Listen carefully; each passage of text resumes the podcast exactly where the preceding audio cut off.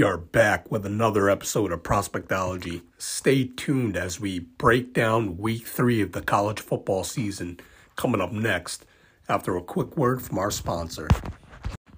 We are back for episode 226 of Prospectology after a week off to refresh our memories and get us re energized.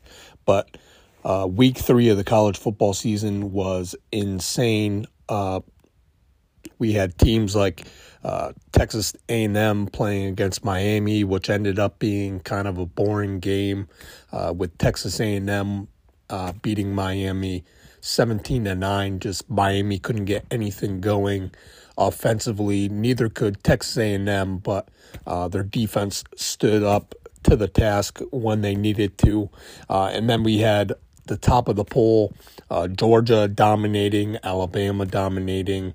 Uh, Ohio State was in a tough battle with Toledo for a little bit, uh, but you saw the firepower in Ohio State's offense uh, towards the end of the game, uh, finish, finishing off uh, Toledo 77 to 21. Uh, but I have about five, six games uh, that I kind of want to break down really quickly that I thought were pretty good and told a lot about each college football team playing in it. Uh, first game is Penn State. They go up to Auburn and dominate Auburn 41 to 12.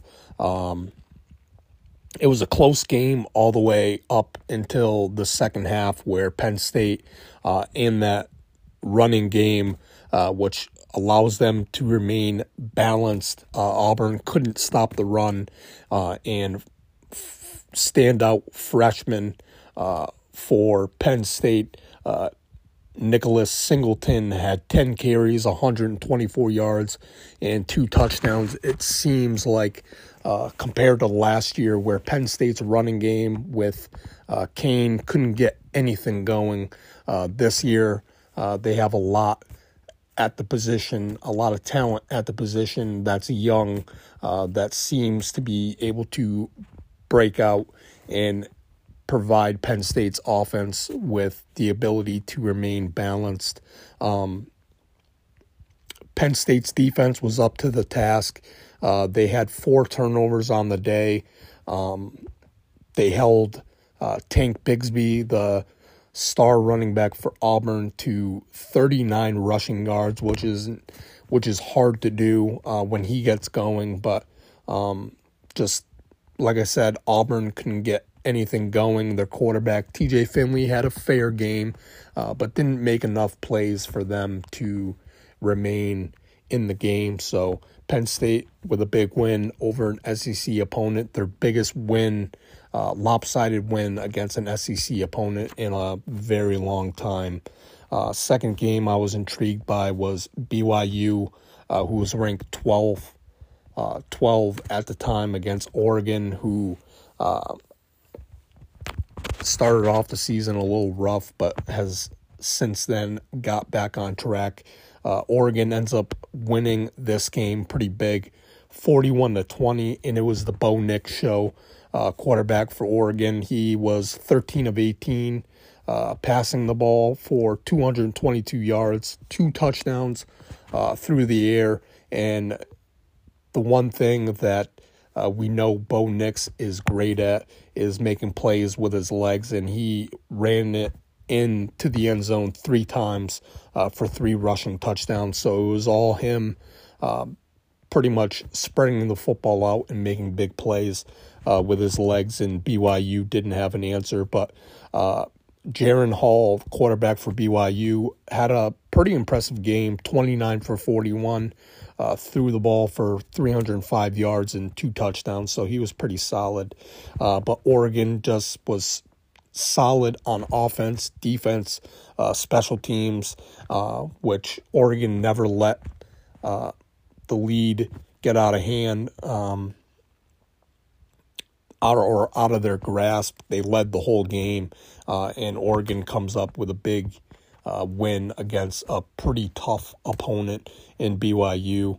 Uh, this next game is kind of a little bit of a surprise. No one thought Syracuse would be 3 and 0 uh, going into week three, uh, but Syracuse escapes uh, Purdue, beating them 32 29. Garrett Shrader, quarterback for Syracuse, 13 for 29, 181 yards uh, through the air, three touchdowns, including the game winning touchdown pass uh, with seven seconds left in the game, but it was all set up uh, by Courtney Jackson uh, from Syracuse uh, with a return to midfield, but that was after Purdue got two unsportsmanlike penalties in a row uh, to have to kick the ball off uh, fairly deep in their their end. but Purdue scored with 51 seconds left to take the lead. Um, but then they got the two unsportsmanlike penalties after that, uh, and uh, the rest is is sold. Uh, but uh, Aidan O'Connell for Purdue had an impressive day 39 for 55, uh, 424 yards through the air, three touchdowns, uh, the one interception. But uh, the big thing is Garrett Shrader for Syracuse. Not only was he good uh, and efficient through the air. He led his team in uh, rushing with 83 yards uh, rushing. Sean Tucker, the standout running back uh, for Syracuse, couldn't get much going, uh, but Shrader put the weight of that team on his shoulders and was able to handle the load. Uh, but the game itself was a back and forth battle. both uh, team scoring, and then the other one coming right down and scoring right back. Uh, but it was an impressive game. Uh, another game is Western Kentucky against Indiana. That game went to overtime uh, with Indiana winning 33 to 30. Uh, Indiana uh, finishes that game with a 3 0 record. Quarterback for Indiana, Connor Bazelak, uh, was 33 for 55, 340, 364 yards uh, through the air and through two touchdowns, whereas uh, Cam Camper uh, had eight receptions, uh, 93 yards, and one touchdown for the Hoosiers. Um, it was an Indiana comeback. Uh, they tied the game uh, and got the two point conversion with 47 seconds left in the game. Uh, for Western Kentucky, you had Austin Reed, the quarterback, uh, who was 33 for 43, 329 yards uh, through the air, two touchdowns, one interception. And the running back for Western Kentucky had a, a phenomenal day. Uh, Kye Robichaux had 14 carries for 135 yards uh, and Western Kentucky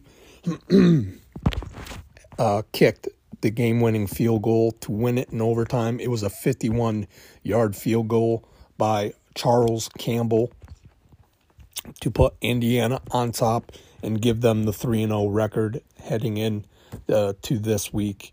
Uh, Appalachian State in in also a barn burner. Uh, they won uh, and beat Troy 32-28, which is a which was a very back and forth game. Uh, and Appalachian State won on a 53-yard hail mary to Christian Horn uh, for the win for Appalachian State uh, to put their record at two and one.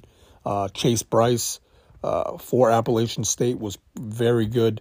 He threw for 278 yards through the air and two touchdowns.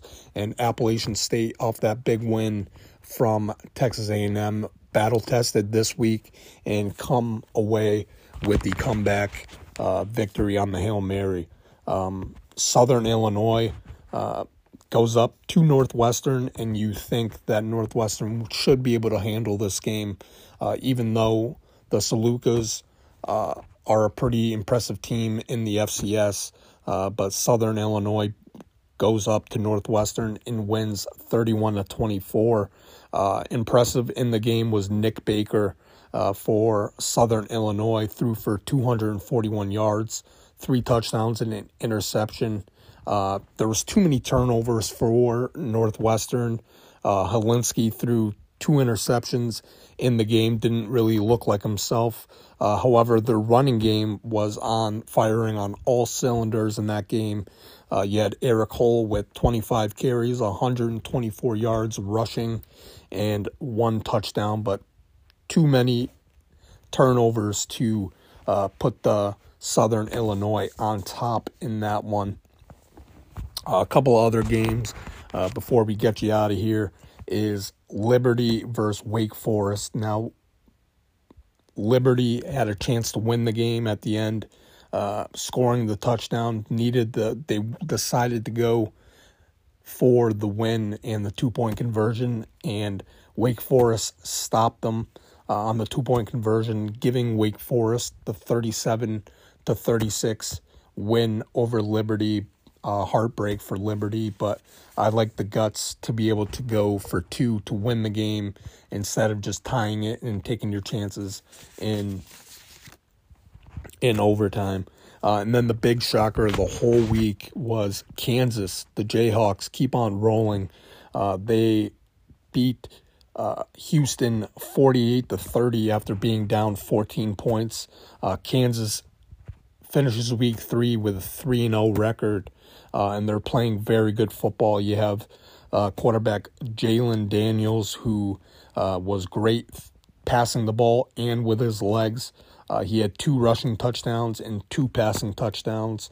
Uh, and then for Houston, you had Ta'Zhawn Henry, who had five receptions for 170 yards or 107 yards and one touchdown for the Cougars of Houston, who uh, have lost, I think, back to back weeks uh, in Kansas, uh, playing very good football on both sides of the football, and they have that dual threat quarterback who seemed to make enough plays uh, to keep his team in it at first and then pull away late in the game. But there we have it. There's my breakdown of some of the exciting games that I thought uh, happened in week three of the college football season. Stay tuned to Prospectology, where we give you insight on the college football prospects and the college football season, as well as the NFL, uh, which will be coming up in later episodes. But if you have a game you want me to focus on this week,